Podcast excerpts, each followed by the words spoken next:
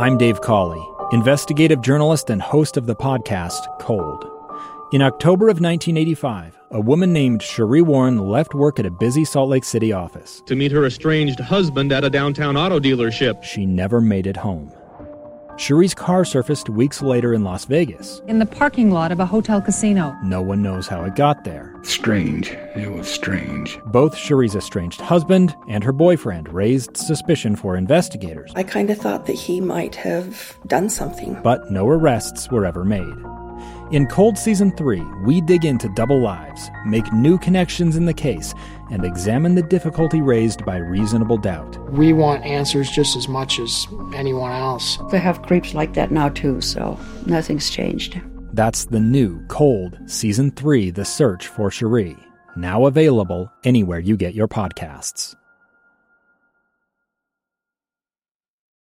Inside Sources. Inside Sources. Inside Sources. Where KSL offers Utah deeper insights on the news. Host Boyd Matheson divides rage from reason and elevates the conversation on issues crucial to our community. On KSL News Radio 102.7 FM and 1160 AM.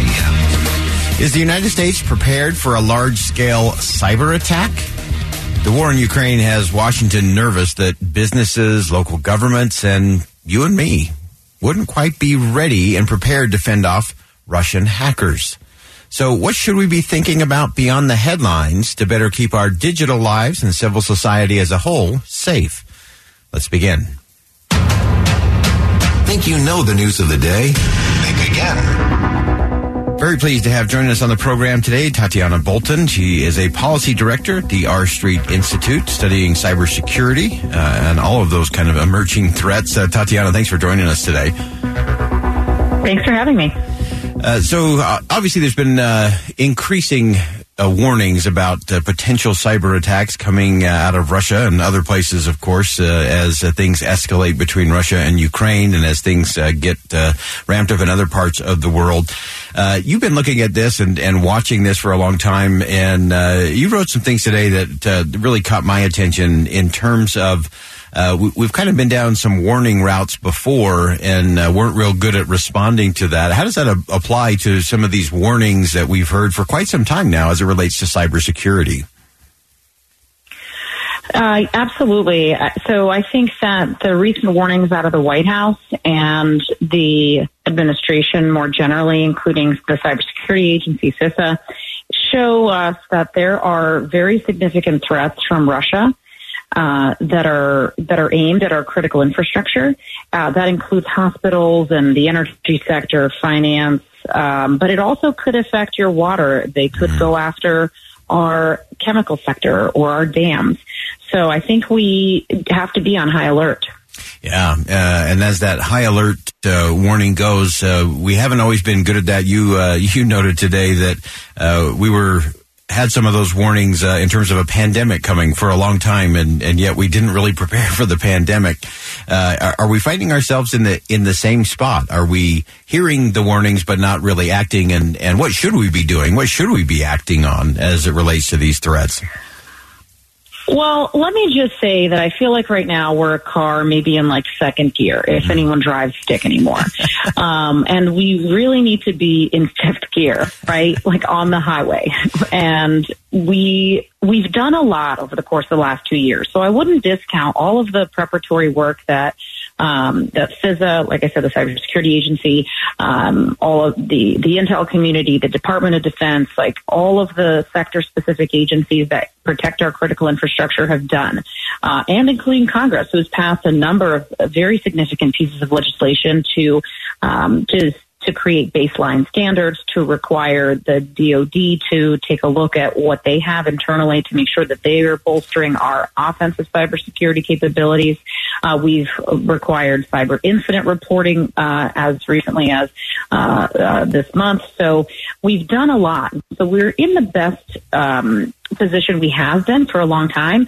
But again, we're we're kind of stuck in like second gear. We need to really get everybody on board with doing all of the right kinds of things. And that's not just Congress and the and the White House and the executive branch, but that also means just the average everyday citizens that need to turn on two-factor authentication, use encrypted um, use encrypted communications and things like that, making sure companies uh, that ha- that are owners and operators of critical infrastructure, especially, are using the best cybersecurity standards so that we can make sure that our entire ecosystem is secure. Uh, I, I think that's so important. And uh, uh, as one of those who was a regular uh, clutch popper and the herky jerky motion that comes out of that, uh, I think that's where some of us have been. I think a lot of small businesses in particular and individuals, like you point out, uh, we, we've maybe done a few little things here and there, little flurries and flourishes, but we really haven't gotten into fifth gear.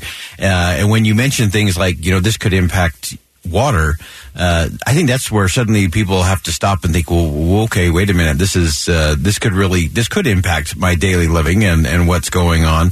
Uh, what are some of the other things that we should be looking at individually, or what are the things that businesses, in particular small businesses, you know, who don't have these big staffs or big budgets, what are the things we should be looking at in terms of security there? Yeah, so I think both consumers and small and medium sized business owners can do a lot uh, in order to secure their networks.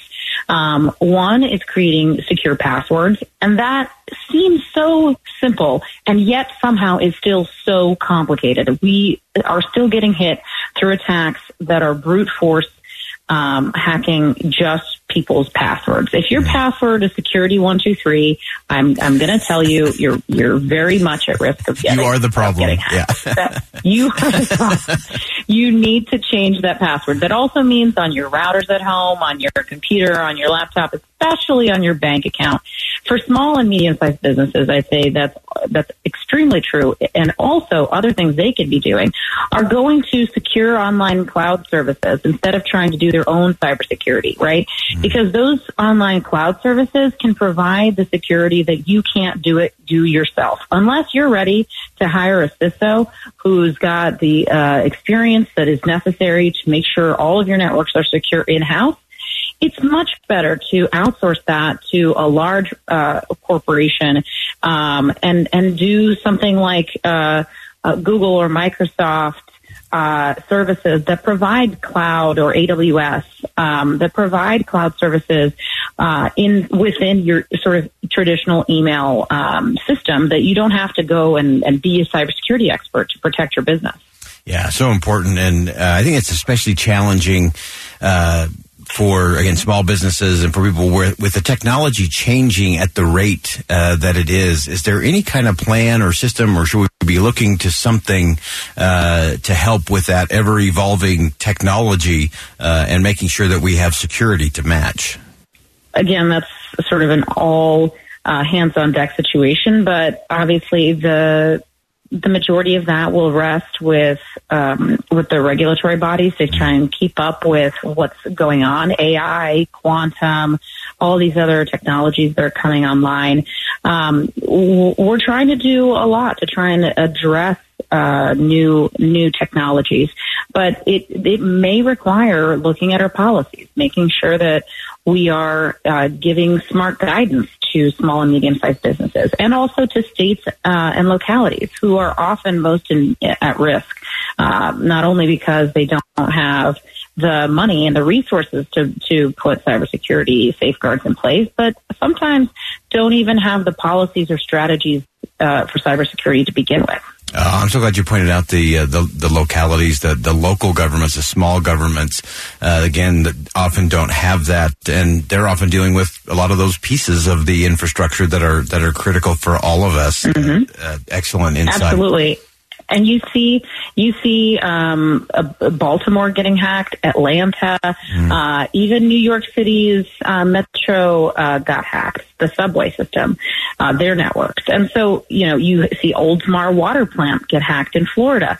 There's all kinds of these examples all over the country, and many of which we probably haven't even heard about because incident reporting hasn't been required up until mm. you know a few weeks ago. So, um, you know, it's it's very critical that localities and states and leaders in those uh, areas take cybersecurity as seriously as they take physical security because they're much more likely to get hacked uh, than they are to get broken into almost in, yeah. in most situations. And so uh, there, there has been a billion dollars that was just distributed or or uh, or uh, passed by Congress for states and uh, state and local cybersecurity efforts.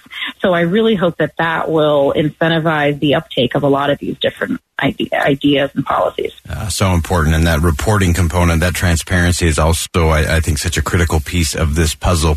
Uh, just real quickly as we, as we wrap up before we let you go, Tatiana, uh, anything else that you're watching or looking for, especially as it relates to Russia or China at the moment, uh, that uh, you're going to be kind of having your eyes on in the weeks ahead? Well, obviously, with the Biden administration press statement and the statement by Anne Neuberger, the cybersecurity director in the White House, uh, about the threats from Russia and the relationship that Russia has with China, I'm very concerned about where China will come in in the cybersecurity um, uh, arena to try and support Russia's efforts in Ukraine. So, you know, I'm, I'm really hoping that, the, you know, diplomatic efforts and deterrence efforts uh, from the United States and its allies have been successful so that we keep China out of this conflict. I think it would be extremely detrimental to, uh, to the world, really, especially the United States. Um, and Ukraine for China to jump into this conflict, and I, I, I just, um, I, I'm definitely keeping my eye on that. Uh, fantastic. Tatiana Bolton's the policy director at R Street Institute, uh, focusing primarily on cybersecurity. Uh, fantastic insight, and uh, we will definitely be having you back as uh, this continues to unfold. Crucial for all of us on so many levels. Uh, Tatiana, thanks for joining us today. Thanks so much. So important. We we've been t- talking for years. We need to prepare. We didn't do it for the pandemic. We weren't ready. We've been warned that we need to be ready for a cyber attack I don't think we're ready yet. Uh, a lot to be done there.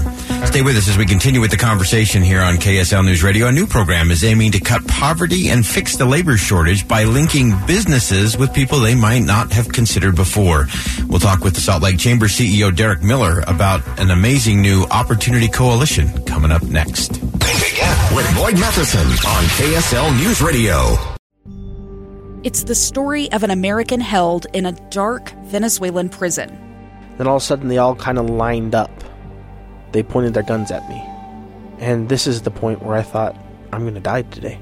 I'm Becky Bruce. I spent a year working on Hope in Darkness, which now has more than 2 million downloads. Find it on kslpodcast.com or wherever you listen to podcasts.